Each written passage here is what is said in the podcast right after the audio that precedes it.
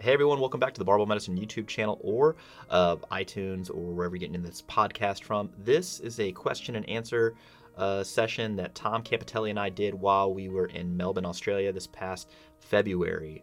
We've got all sorts of information here like who should and shouldn't do power cleans.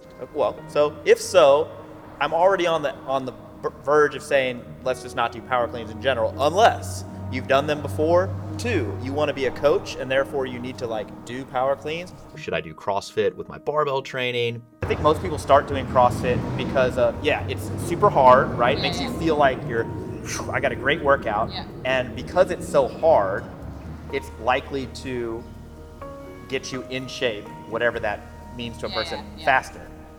You're gonna be leaner, you're gonna be capable and all this other stuff. I would argue that is not the case due to the programming. So stay tuned. We got about an hour plus of some high quality information for you guys. And thanks again for tuning in.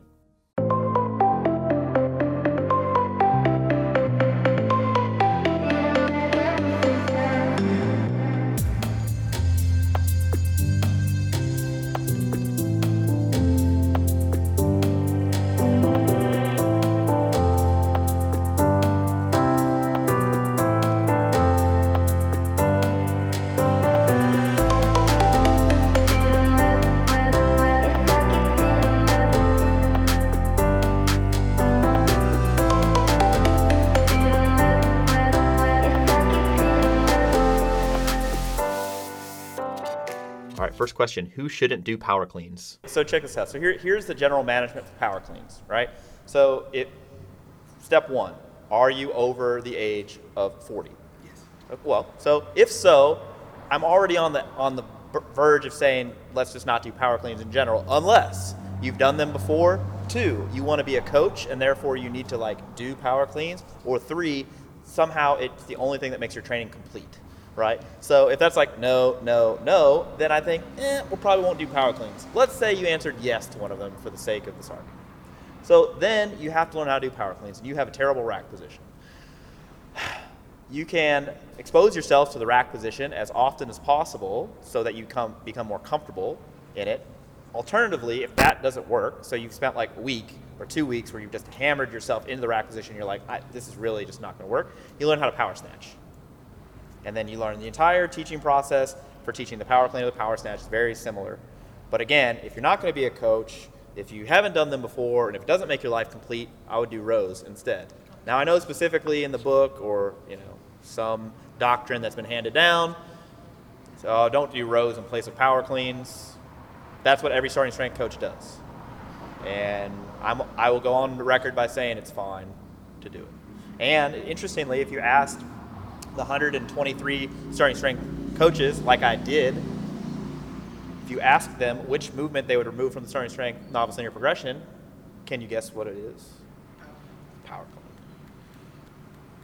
I like the power cleans. They're fun, especially if you're doing a CrossFit gym. You really trip people out. You load up a lot of weight, and they're like, "What are you doing at deadlifts?" Some casual power cleans.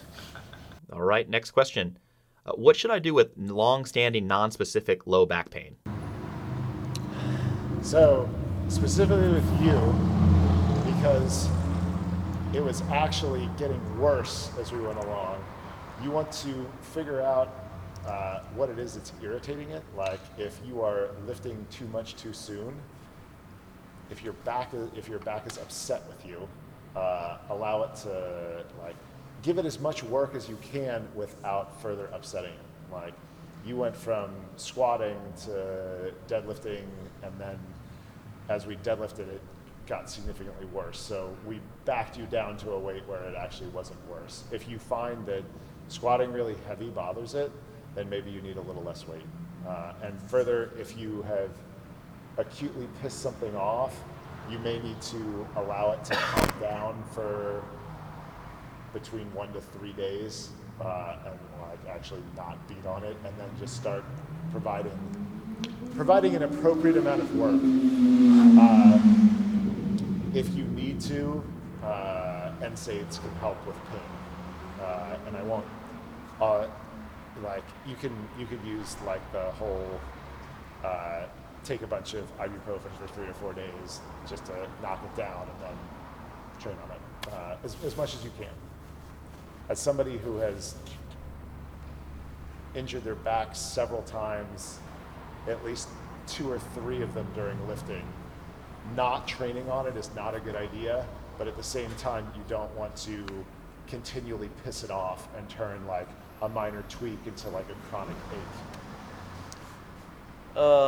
Yeah, also we have a lot of stuff on back pain and management thereof that I would tell you to read. It's on the Barbell Medicine website and our YouTube channel, podcasts, so just general management. But yeah, I agree. I mean, the general thing for injuries, do as much as you can that doesn't set you back, you know? So my general rule of thumb is if something is becoming more and more painful throughout the set, right, versus staying the same or improving, then either the range of motion or the intensity is too high for the given injury.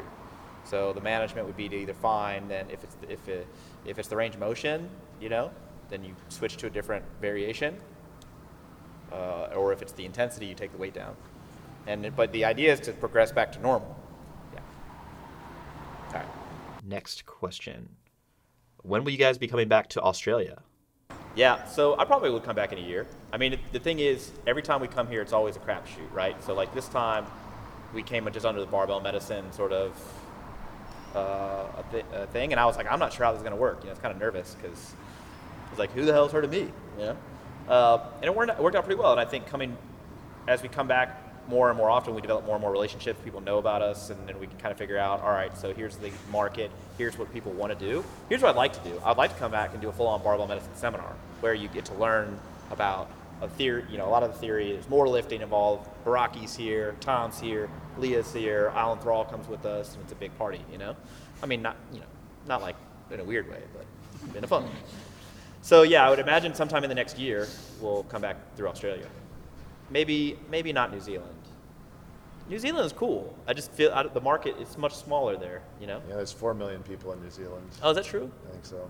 No offense to New Zealanders, you guys are great. You have great beaches. You talk to the camera. Talk to the camera, yeah. These Maori people are gonna be like, oh, this guy. And then, you know, can't show my face anywhere. People on the internet are sensitive. I said in a thread somewhere, I said, anything associated with Mark Bell is bro science, which I do. I believe that in my core, not like my core, but like my heart. And some guy on Twitter was like, "Man, you're the dumbest person I've ever seen. Mark Bell's a genius." And I was like, "Oh wow, look, if that's where we're starting this, I feel like we're just too far apart." All right. So the next question is, how should I incorporate barbell training into CrossFit? Any WOD. Yeah. Yeah. But let's talk about this for a second. I know where you're going with this too. Sure, good. Why are you doing CrossFit? I don't know. It scares me, I think. So I like going in and like not knowing how far I can go, and it's like a mental thing as well. Like I want to be able to push myself.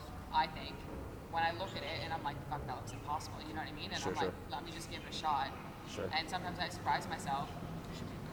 Yeah, so we're right. So I feel like, so I think that experience is not unique to just CrossFit. Now let me pry a little further. So let's say that you got really good at dealing with those demons. Yeah.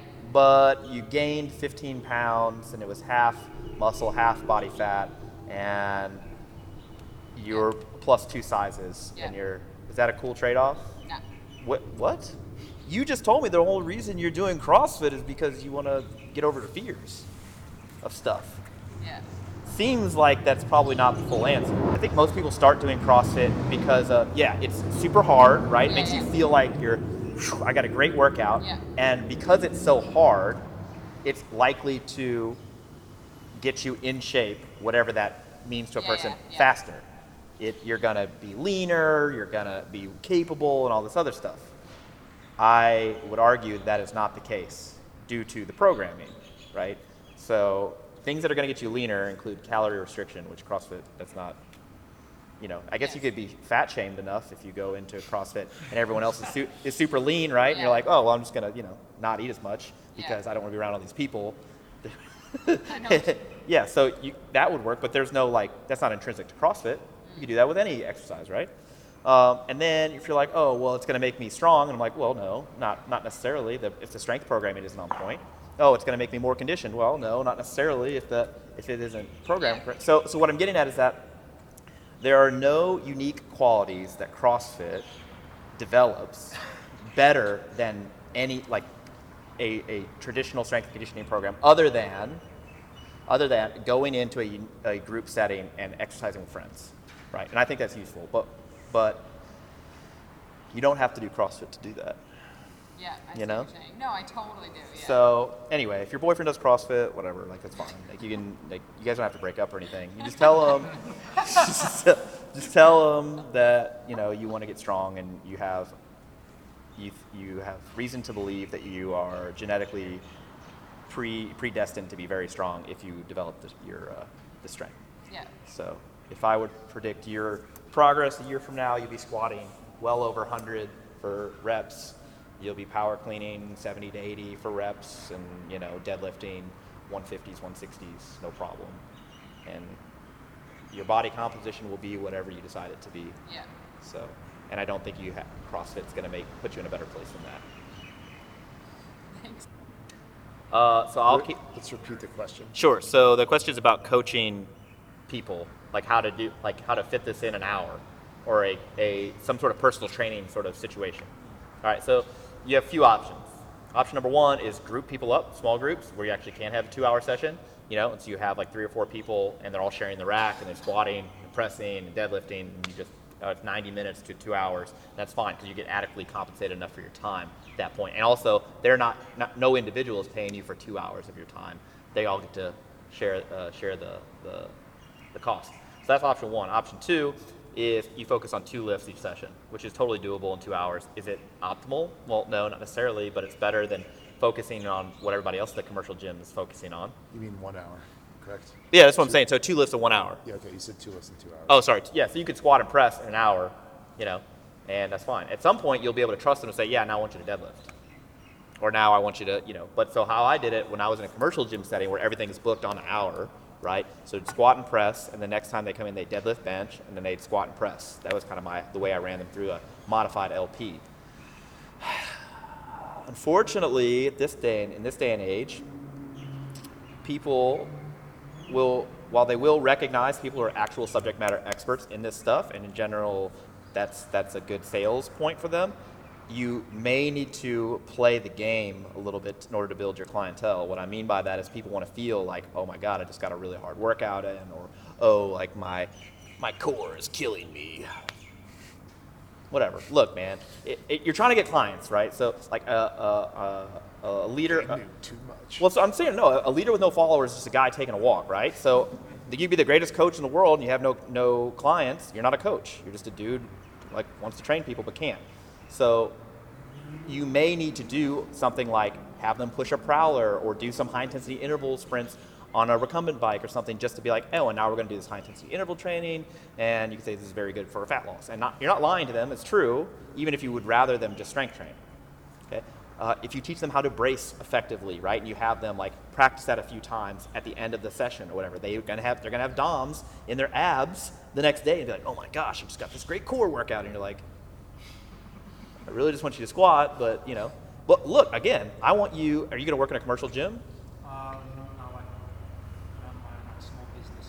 Yeah, it's just you have to get clients, right? Like that's the thing. And so I think that until the general public's intelligence and knowledge of legitimate strength conditioning gets, you know, much much higher, right? At which point CrossFit crumbles. Well. Look, nobody's going to pay $200 a month for people who can't coach movement, can't program movement, and to hang out with 19 other people, you know, going crazy. I mean, really, it's not going to happen. Tom's like, he thinks of the day that this may happen. So in order for you to get clients, I think that at some point you're going to have to do that, right?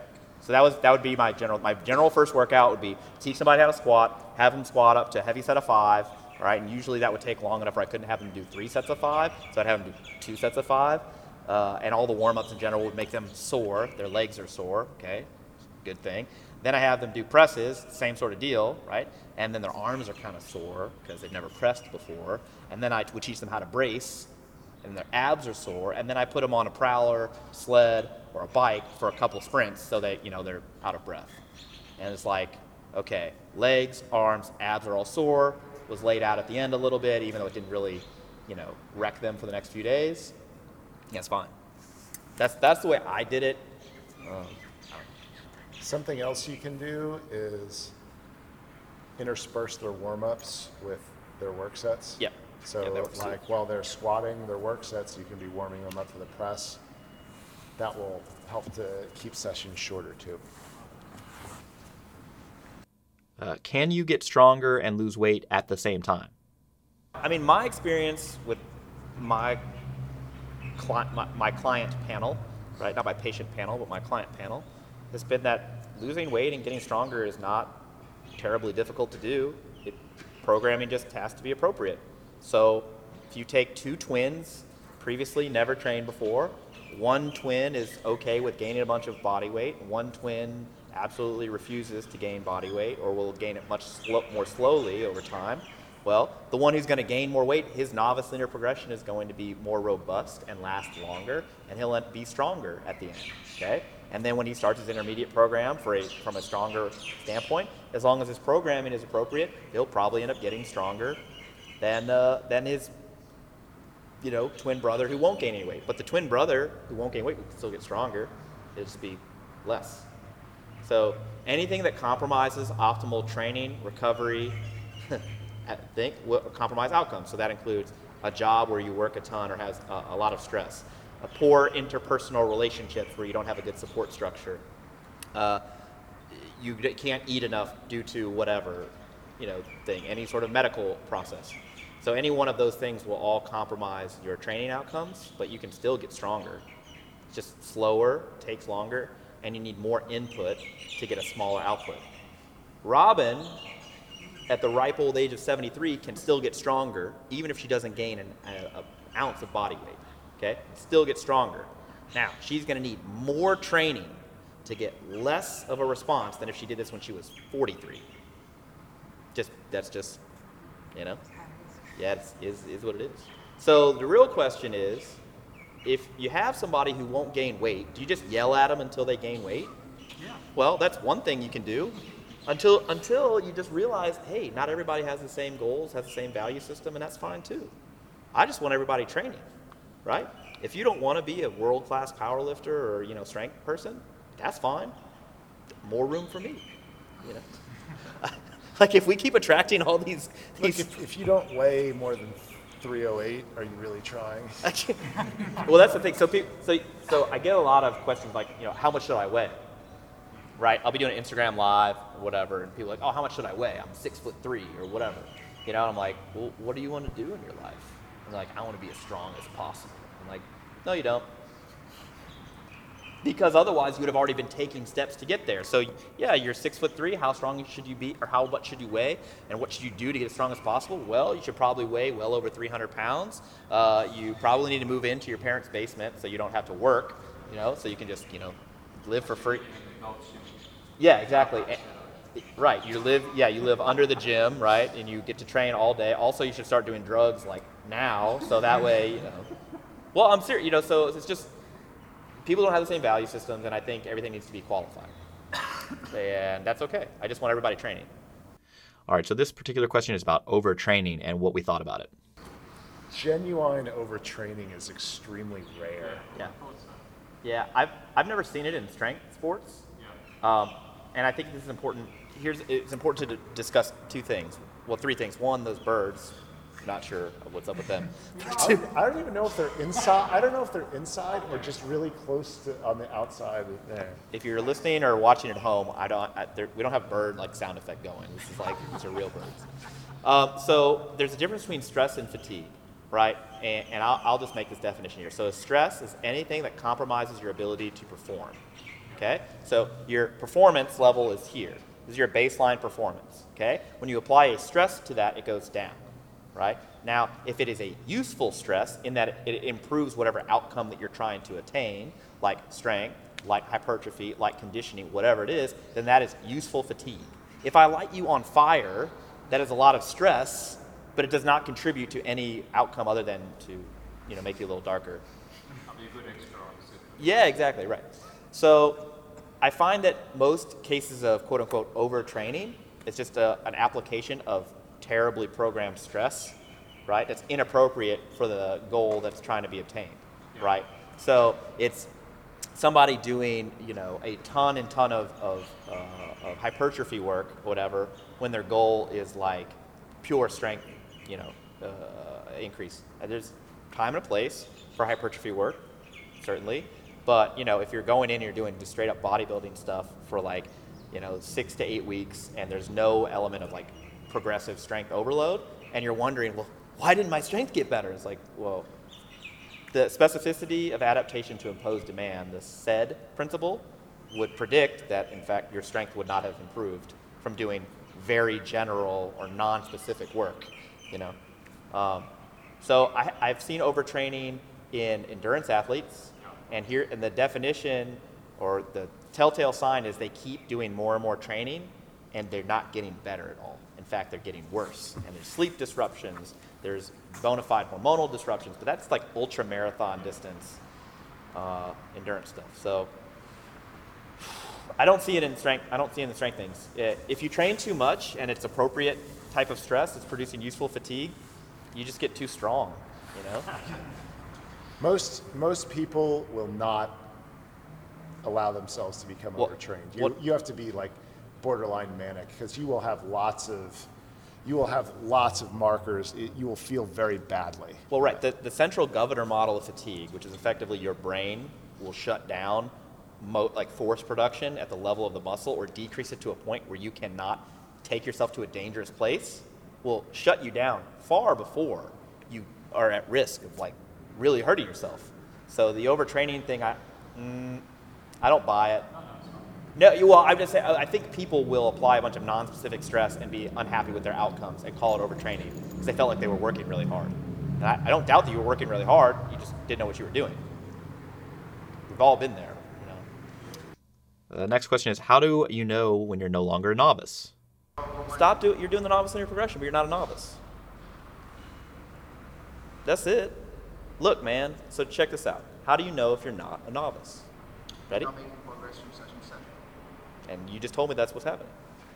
The answer is simple. You expect your novice in your progression to go longer, right? Oh, I see. Okay, so you're suggesting that your form is decreasing to a point where you don't feel comfortable going up any further, even though you still think you can do novice LP, to a weight that's not making you any stronger, but your form is better. So my counter argument to this is that you are attempting to work at intensities that are too high for you to maintain relatively good form, right, and therefore make progress with relatively good form, and you are no longer able to progress with the current programming. So it's just a different way of failing the novice linear progression. My point is that you could probably be better served by switching to a different programming model where the weights were a little bit less intense, although the productive fatigue was more. So I think the answer is the same. Yeah, and so yeah, a question would be, when is it useful to grind out the novice linear progression, right? Really, if the form is breaking down frequently and significantly, is it useful to grind that out? And I think the answer to that is no, almost never, because what is the payoff? Payoff is it lasts a little while longer, but you're exposing yourself to bad movement mechanics, right? And at that limit, you're likely inducing more fatigue than benefit. It doesn't mean that you should never like make modifications to the novice linear progression to make it go a little further, but I think if form is the issue and it keeps being the issue, then you have to switch. Yeah, that'd kind of be my management at that point. So the cool thing is now you're an intermediate. Now we get to do some cool stuff, right? Isn't it gonna be more fun on this side, you know? If only that were true. Yeah, I think it's more fun. Actually, it's not true. So I never ran a novice linear progression. I spent a year running through what people would call a novice LP, but I just did it inefficiently. I was doing the lifts once per week, adding weight each time, and doing a bunch of other silly stuff. And I got reasonably strong. So at the end of the first year, I squatted 227.5 kilos. Yeah, I benched 165 kilos for a double, and I had deadlifted 250. That was the end of my first year. It took me 6 years to pass those numbers. Okay. Because I did a lot of stupid stuff and I still didn't know how to train.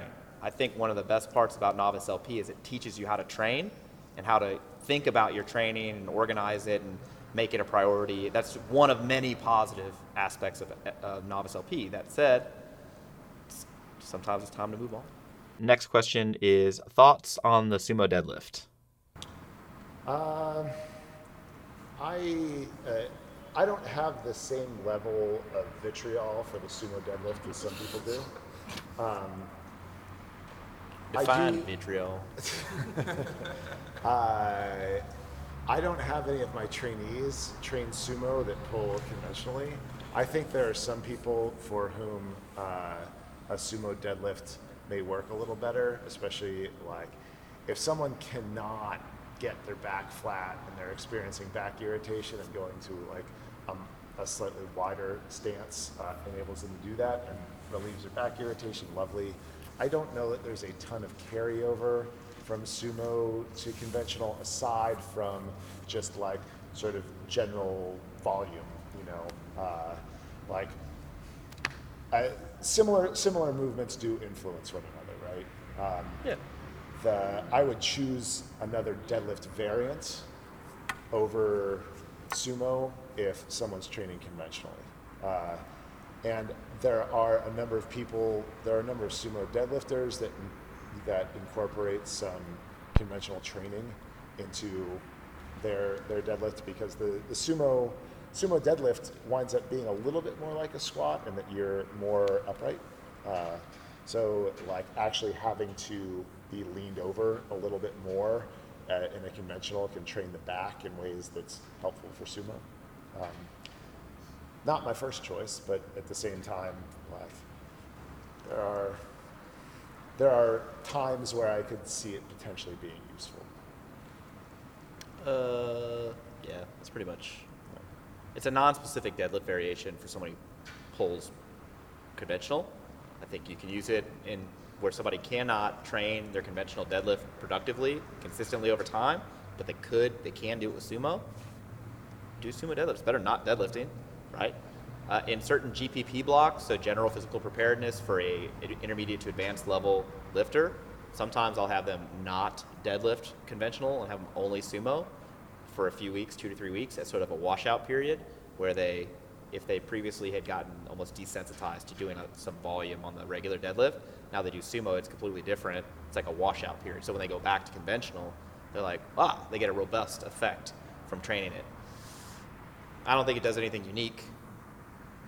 Yeah, it's just to me, honestly, so it's the same to me as a close grip bench and a regular bench, right? People are like, close grip bench press will fry your triceps. I'm like, nah, it's just more benching. The closer grip. What was the question? About being the pros and cons of being a starting strength coach. Would I recommend? All right, we should put this one on the internet ASAP. All right, so you live here in Melbourne. There are no starting strength coaches in Melbourne. You would have a very large market of people who are clearly interested in this stuff, right? And you will get business from being a starting strength coach, period. The skills that you have to obtain in order to be a starting strength coach would put you in rarefied air as far as how to actually coach the lifts themselves. And I think the cost is nominal, mainly because getting other certifications require a substantial cost anyway. You know, it may be cheaper to do something in Australia, but that would not improve your skill set. So if I had reason to believe that you could, within the next year, go to a starting strength seminar, pass, and then be a starting strength coach, I would recommend doing that. If it's going to take you longer or a significant amount of resources in either lost wages or you have to take the seminar 2 or 3 times in order to pass, then I think that becomes a little more murky, you know. But right now the market is thick. You would be the only show in town and you'd make a killing. There's nobody in this town who can do what we just did. And you would be that person. And I know that you're like, oh, this guy sounds cocky. It's like, look, I want there to be, right? I want to be, there's somebody in Brisbane that I can refer you to, but there's not. 99.9% of all people in the fitness industry are trash. Not like trashy people, but it's like trash. Like, they don't know what they're doing. They don't know the scope of their limitations. These are the people who tell you that carbs are bad or fruit will kill you or weird stuff, and you're just like, all right, stop. And we haven't even talked about coaching movement yet. I mean, okay, show of hands. How many people have heard that weight should be in your heels when you squat at some point from somebody in the fit? I mean, everybody. Like, this is like total. This is, if you work in a commercial gym, that's the line, right? But it's vehemently wrong. And that's, you've just eliminated 90% of all trainers across the world. And now we're left with the 9.9% who say other weird stuff. You know, like, we should do this functional movement screen, right? All right, so it's another 5% that's fallen off. So you would put yourself in rarefied air. The market is big. You could do well with it. It does not mean that there are not other useful things to learn afterwards. The programming intermediate stuff, that's having starting strength certification doesn't qualify you to do that. But the process of going through the seminar, taking the test, passing it, equips you for learning that stuff. Yeah. So anyway, that's my take. I would do it if it's not gonna take you over a year to do it and 3 seminars or something like that, something weird. There's a guy. Isn't there a guy here who tried to pass it? No comment. Oh yeah, twice, failed. No comment. It's not an easy thing to pass, but gosh, you would kill it, man. If you're familiar enough with the forum so that when you are asked a question, you can answer it, I think you're reasonably ready. When I went through, it was funny because Rip would be given a lecture and then ask a question. I already knew the answer because I was familiar enough with his material. The people who go and fail have not coached enough people on this method or have not read all the stuff that's out there. And you're like, well, of course you didn't pass. You're not familiar enough with the material. All right, so the next question is, what are the health benefits of strength training? Well, so we're in the process of writing, we submitted our first revision of this article, basically strength training and the results that it has on outcomes in healthcare. So stuff like heart attack, what does it do for blood pressure, stroke, depression, obesity, arthritis, stuff like that. It would be very difficult for me to summarize all of the findings in a way that wasn't either too general to be meaningful or too specific to be concise. So what I will tell you is that making yourself stronger would prevent you from suffering any early mortality at this point in your life. Further, it would make your life more meaningful and your quality of life would improve. You're able to do things more independently. You're less likely to fall and break a hip.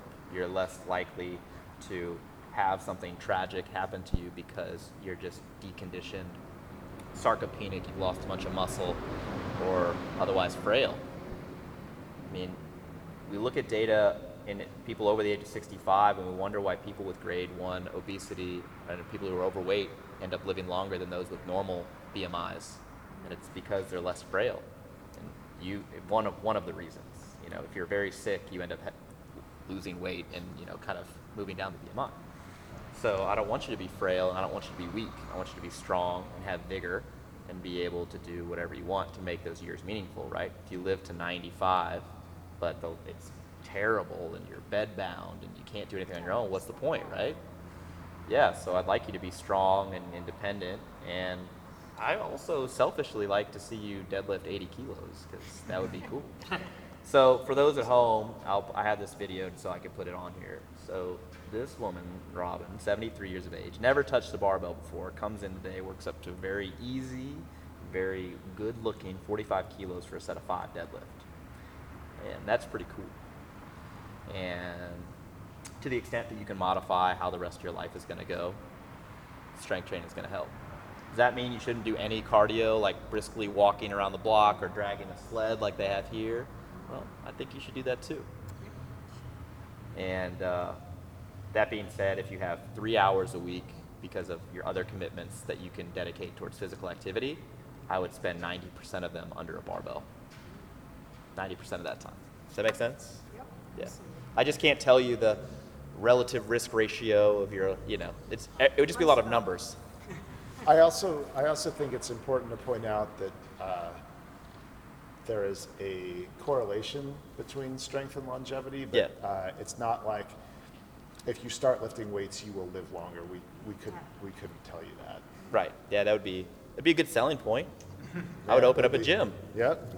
But yeah, CrossFit longevity. Oh, probably already taken. Yeah, I think it is. But I'm just saying, you just lift this thing. CrossFit duodenum. Yeah, yeah. CrossFit DVT. There's a CrossFit aorta in Germany. Is there really? Yeah. Which, I don't know. All right. CrossFit AAA. Yeah, yeah, yeah. All right. All right, the next question is, I'm at the end of LP and need to lose weight. Can I get stronger, and what should I do? You have the ability, you still have the ability to get stronger. You're just, look, the return on your investment from Tom in the gym is just going to be less than it would be if you were going to gain weight. Now, there are other reasons to lose weight, you know, that, and I think the benefits of losing weight for a guy like you probably outweigh the, you know, slowed strength gains. And I would switch to intermediate programming.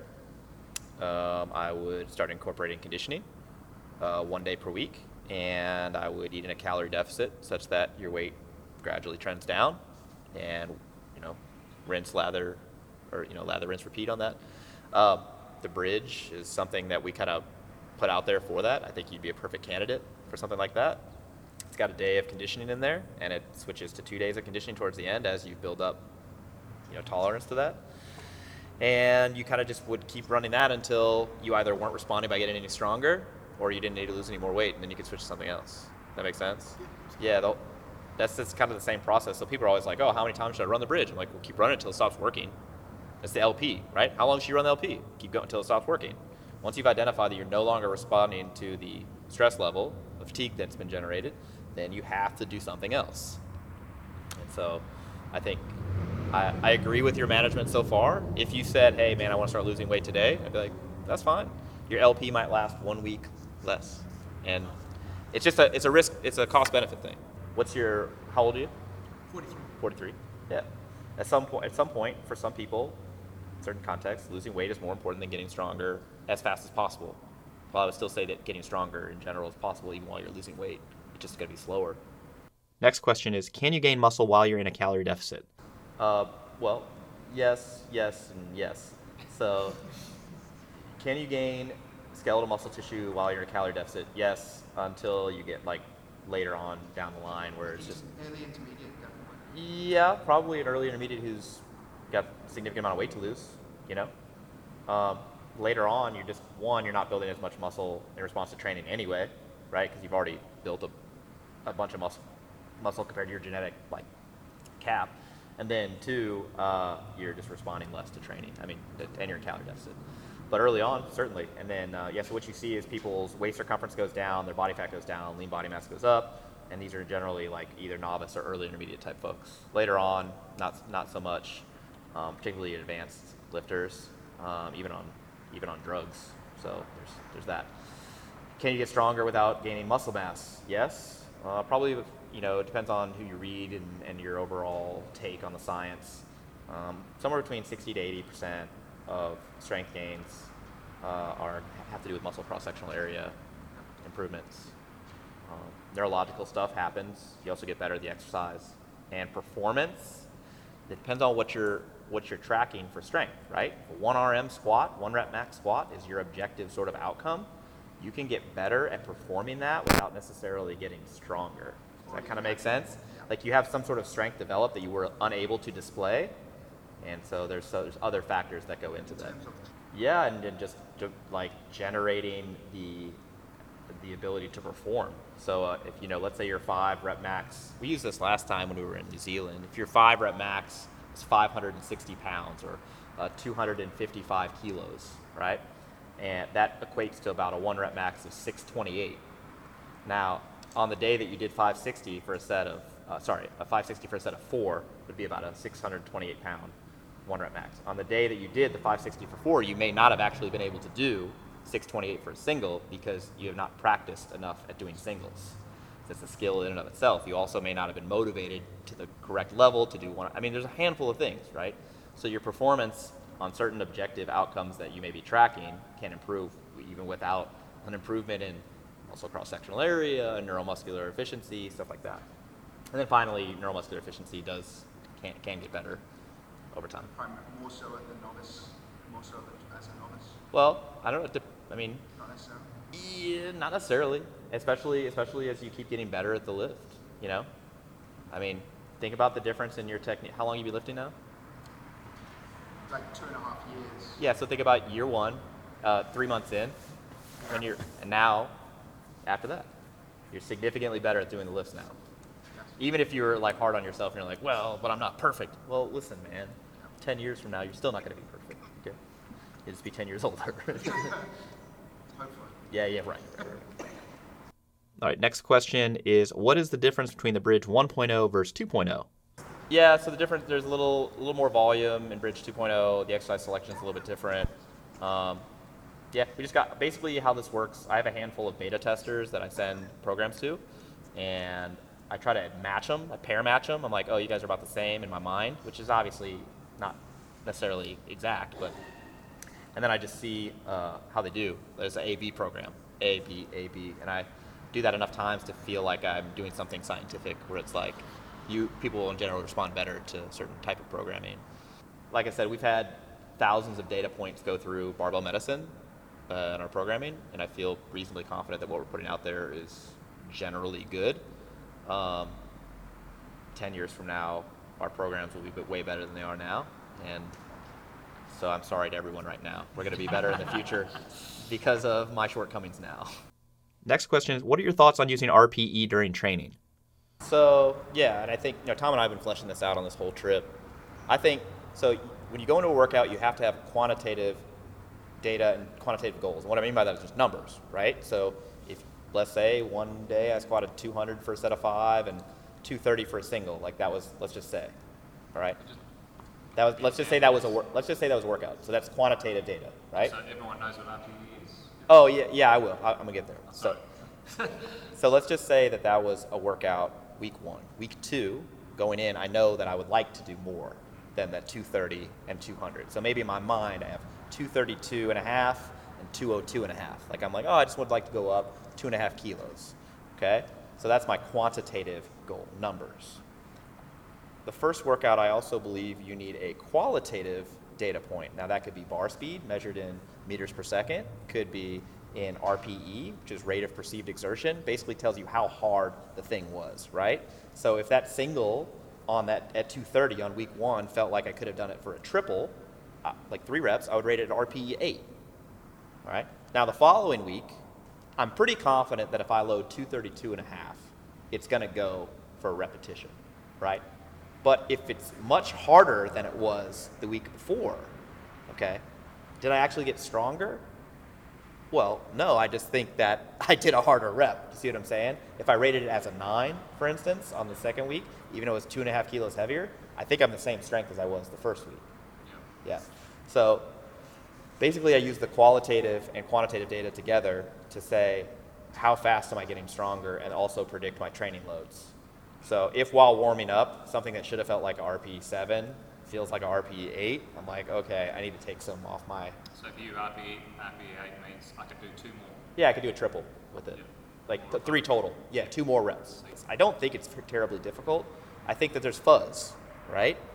And it's what's most interesting is, let's say that there's a really explosive person, right? They're very athletic. Their RPE 9, like they have 1 rep left, may look like an RPE 7 to me. I'm like, oh my gosh, that was so fast. You could add 30 kilos to this, right? And then they do, and it doesn't even move, right?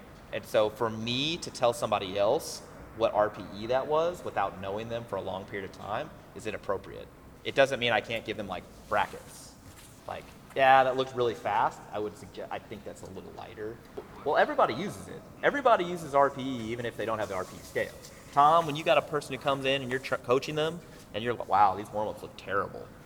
You're gonna back a little bit of weight off. You might collect more data on their warm-up sets, say, hey, let's do another one at this other weight just to find out. In fact, I may have even done that here. I mean, when we're looking at people going around the room, people always tell us kind of what they're gonna do. And sometimes I'll quantitative.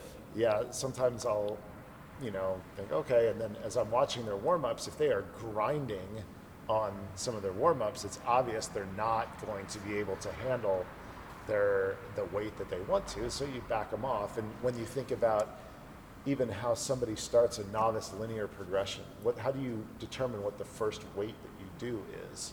You are looking for where the bar starts to slow down, where the person's starting to work a little bit harder.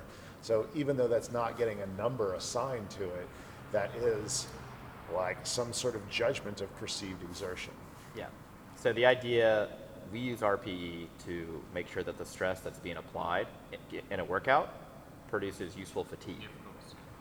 So the paradigm that heavier is always better, well, I think is an overstatement, because heavier is not always better. Better is better. If a heavier weight applies a bunch of stress but doesn't produce as much useful fatigue, it's less useful. If I can get a better result from less weight because it's the more appropriate stressor, then clearly that's a better use. And so I think having the quantitative, these are the planned numbers for the day, right? And then qualitative, this is how hard the thing felt, and you know, if someone is practiced in that, I think that's how you have to train. I mean, that's how everyone, again, everyone in this room, besides Robin, has gone in and said, wow, this feels really bad. And your initial inclination is, all right, maybe I should adjust my workout. And ideally, you do another few sets to either confirm or deny your suspicions. Well, seriously, another few sets, right? You're like, oh, maybe it was just, you know, it's fine. And anyway, so I think RPE can be super useful. I think using bar speed can be super useful. And I think ignoring those two things ignores much of the experience of training. Like, you know, the feelings that you experience during training are probably a significant contributor to how much stress you're getting from the workout and what you're ultimately going to do going forward, right? If you start dreading your squat workouts, you have anxiety and you're like, oh no. And so you know, that's a thing. That's an issue you have to take into consideration. So. All right, this next question has to do with in-person coaching, online coaching, and how you can tell if a coach is good or not. Yeah, I guess it depends, you know. If if you have somebody who can't coach the lifts in person, how would you know? Yeah. This is a tough question. I can see it, right? If I'm there, yeah. I can watch them coach somebody, and I'm like, bad. Yeah, I think, you know, so probably for form checks, stuff like that, you want somebody who's familiar with the starting strength model. That's just it. Yeah, if you're familiar with it and can coach it or some derivation of it. Which means online. Well, there may be a guy or gal in Perth who knows this stuff. I don't know. I doubt it. You want to know something? All right, hold on. So this kid's jacked right here, right? You know, he's got a broad shoulders, nice chin on him. You put him and I in a commercial gym, we both have shirts that say trainer. Who's better? Nobody knows, yeah. Right? You would know after paying a session, yeah. Right? And I think that's the only way you find out, unless somebody comes pre-vetted. Yeah, it's unfortunate, man. I don't know. I don't have any contacts in Perth, so that's tough. I think, you know, if you wanted some suggestions, you go to a powerlifting gym and ask, hey, you guys doing any coaching? But it's risky. No, I know what would happen. That's of course we do it. Yeah, and then you're gonna do box squats. You're gonna look up. You're gonna, you know, sumo deadlift, because how else do you deadlift? And God love these people. Without them, you know, if everyone was like us, we wouldn't have a business. I'm serious. Look, if everyone could coach very, very well, we wouldn't be here. Yes. And so online. Yeah, online can be super useful. So. Two options online coaching, not two options. Like, there's plenty of options, people who can coach you well, all right? I find that the more experienced your online coach is, the better that's gonna be. Just because they've seen more of the stuff and have figured out ways to best deal with that. They have more tools in their toolbox, right? That's thing one. Thing two, you want somebody who's going to give you the appropriate amount of feedback but not overwhelm you. For instance, I don't want to give you feedback on all three of your lifts, all 3 days of your training, if you're doing the novice linear progression. Why? That's overwhelming. What are you gonna go do to the gym? You have to print out this, you know, long scroll and say, well, then he said I do this and then do this. No, I wanna take your squat and I wanna work on that first, right? And once that's I feel like that's repeatable, acceptable, and you can go train that way, I might get spot checks on it just to say, yep, still looks good, right? Or just look at the video and say, that's fine. Then I'd move to a different lift. Is that feedback cycle actually effective? Where's that? What do you mean? Send your video, send me feedback, yep. Like, try and incorporate that, send your new video. Yeah, it's just, works. Yeah, it's just instead of doing it live in person, we do it session to session. Yep. It's better than not getting feedback. Yeah. Yeah. I mean, unless you're getting bad feedback. How many people in here, like after a great deal of cueing, started to feel something different when they were lifting? And like, oh, yeah. That's so you've got the problem of the delay. Yeah, yeah. I can't touch you, which sometimes I'd like to do for coaching, and then also sometimes the filming itself is a barrier. Like, oh man, I really wish I could see this from a different angle. But yeah, instead of doing real-time feedback, like, you know, lift to lift, it's session to session. So it's just as effective, it just takes longer. My experience has been that in most cases, it's equally as effective or marginally less effective, but not. There are some things where I'm like, I mean, honestly, I have online clients right now that I've been working with for years that I would almost at that point pay them to go see a coach in person because I cannot fix it. And so somebody with it would just fire them. You can't do it, you know? It's unethical of you to take their money if you can't fix their technique. And I'm like, well, we're trying. It's better than nothing. And if they weren't paying me to do this, they'd pay somebody else to do it, and they would do a worse job. That's, well, my goal is not to have 1,000 people doing it perfectly across the world. My goal is to have 10,000 people doing it pretty close, you know, with still those 1,000 that are doing it perfectly, right? I just want more people, not necessarily that I'm coaching, but that are doing this stuff, right? So if, for instance, if you say, hey, I want to be starting strength, but I have to do the sumo deadlift, or I have to squat high bar, yeah. Cool. Hey, that's great. I want you to do that instead of, we're doing one-legged kettlebell RDLs. What's the difference at that 90% to 100% in terms of your, so if I'm doing it 90% right? Yeah. I don't think there's any difference. I don't think there's any difference. My knees move a little bit at all. I don't think there's any difference. I think that it's an irrational sort of desire to have people doing it perfectly. Everybody doing it perfectly, or they don't do it at all. I think it's irrational. And I think you miss out on a large swath of the population that way too.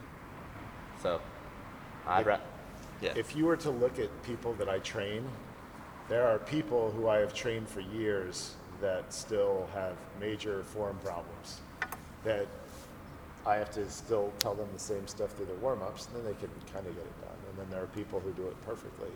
But some of my highest performing lifters have form problems that get expressed quite obviously at 1RMs, and still work on it, but very few people lift perfectly. So to Jordan's point, like the difference between 90% and 100%, no one does it 100%. It's almost impossible.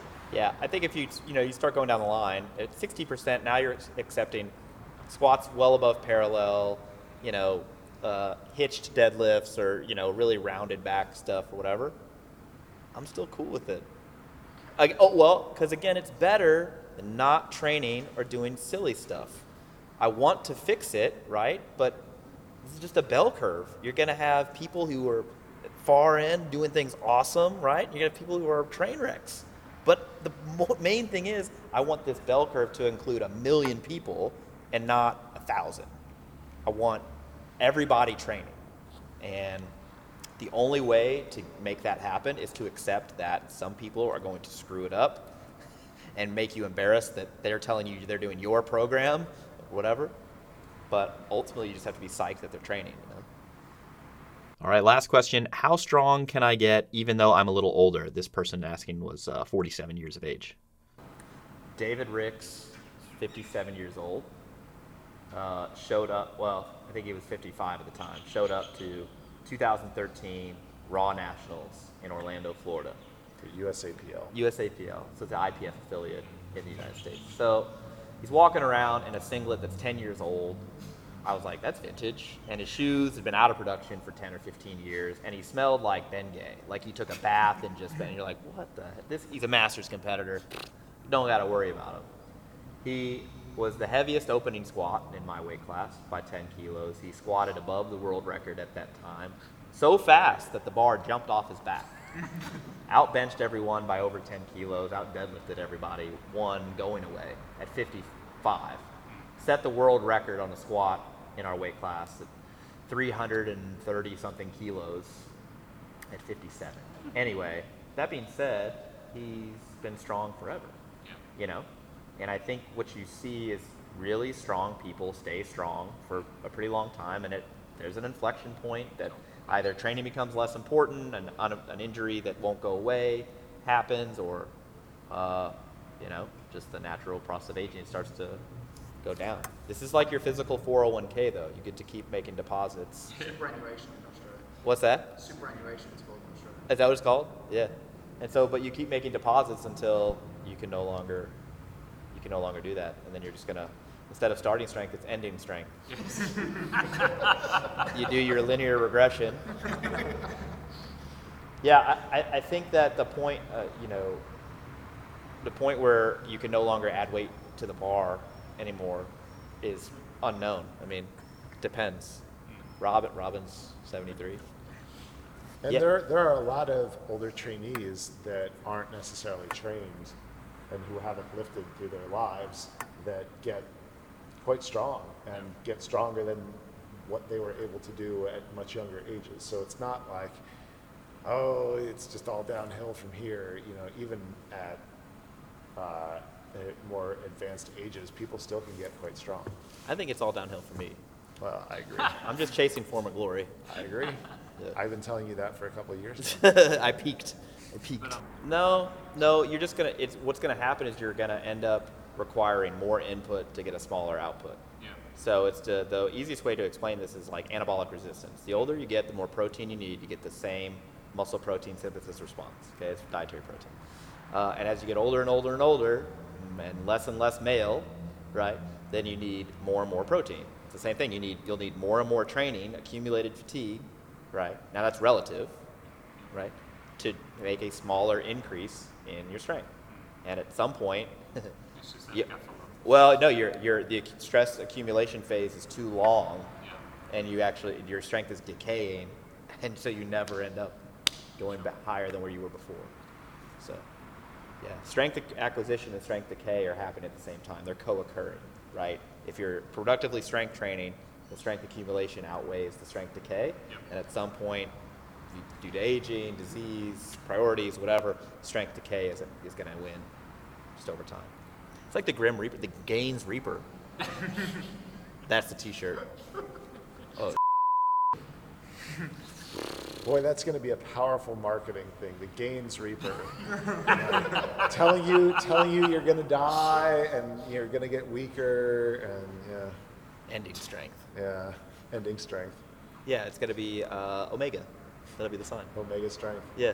All right. Thanks again for watching. Hit like if you dug the video. Comment below about what you want to see next. If you're on iTunes or if you're listening to this in podcast form, leave us a review. It helps us out more than you know. We'll catch you guys next time. Thanks for tuning in.